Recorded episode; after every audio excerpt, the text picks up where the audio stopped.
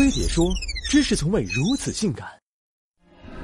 自打工业革命后，地球上就出现了一个神秘的种族，他们身影遍布大街小巷，所到之处乌烟瘴气。他们无声无息，却雷动无穷，闻者伤心伤肺又伤脑，见者眼睛皮肤起早的。他们就是空气污染。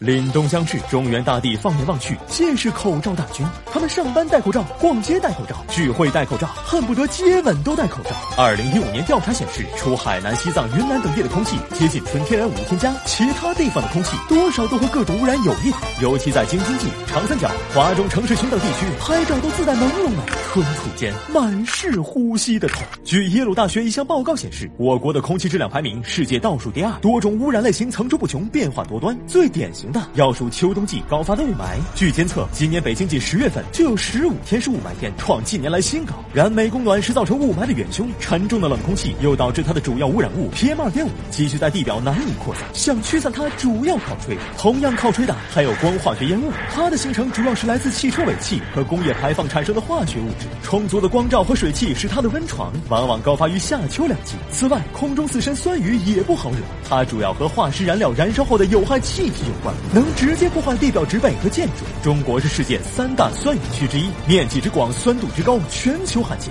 尤其东南沿海和四川东南地区更是深受其害。我国的空气污染为何如此严重？其实问题主要出在能源使用上。据统计，二零一五年煤炭占我国能源消费结构的比重达百分之六十四，远高于世界平均水平，消费量更是占了世界一半。而我国百分之六十以上的空气污染，恰恰就来自煤和油的大量燃烧。另外，燃烧利用不合理，排放标准不规范，环保措施不给力，使我国污染治理水平和发达国家存在着很大差距。都说发展的道路总躲不过与污染同行。工业革命时期的英国就曾因大量使用煤炭而导致了著名的伦敦毒雾事件，它如一击重锤，给英国人敲响了警钟，并催生了世界上第一部空气污染防治法案的出台。而洛杉矶光化学烟雾、马斯河谷烟雾等事件的爆发，也让很多国家开始痛下决心整治空气污染，比如。德国就专门设立环保区，只允许符合排放标准的车辆进出；美国则大力发展公共交通，并钻研技术，发展清洁能源。他们历经几十年才重回白云蓝天。我们想要战胜空气污染，还得多一点耐心。面对空气污染，除了战略上要长远整治，战术上也要随机应变。上班出行就多戴口罩，空气不好就关门关窗，条件允许的再让净化器帮个忙。办法总归是有的，既然没法自强不息。那就只能厚德载物了。在天安门，不见伟人的画像，大裤衩儿穿上棉裤，在风中飘荡。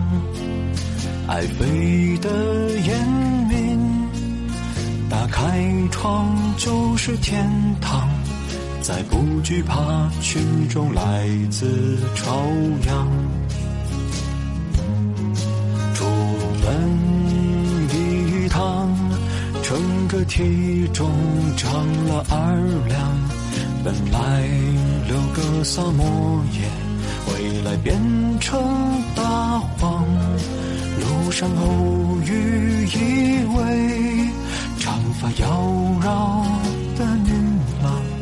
走近一看，扛拖把的老王。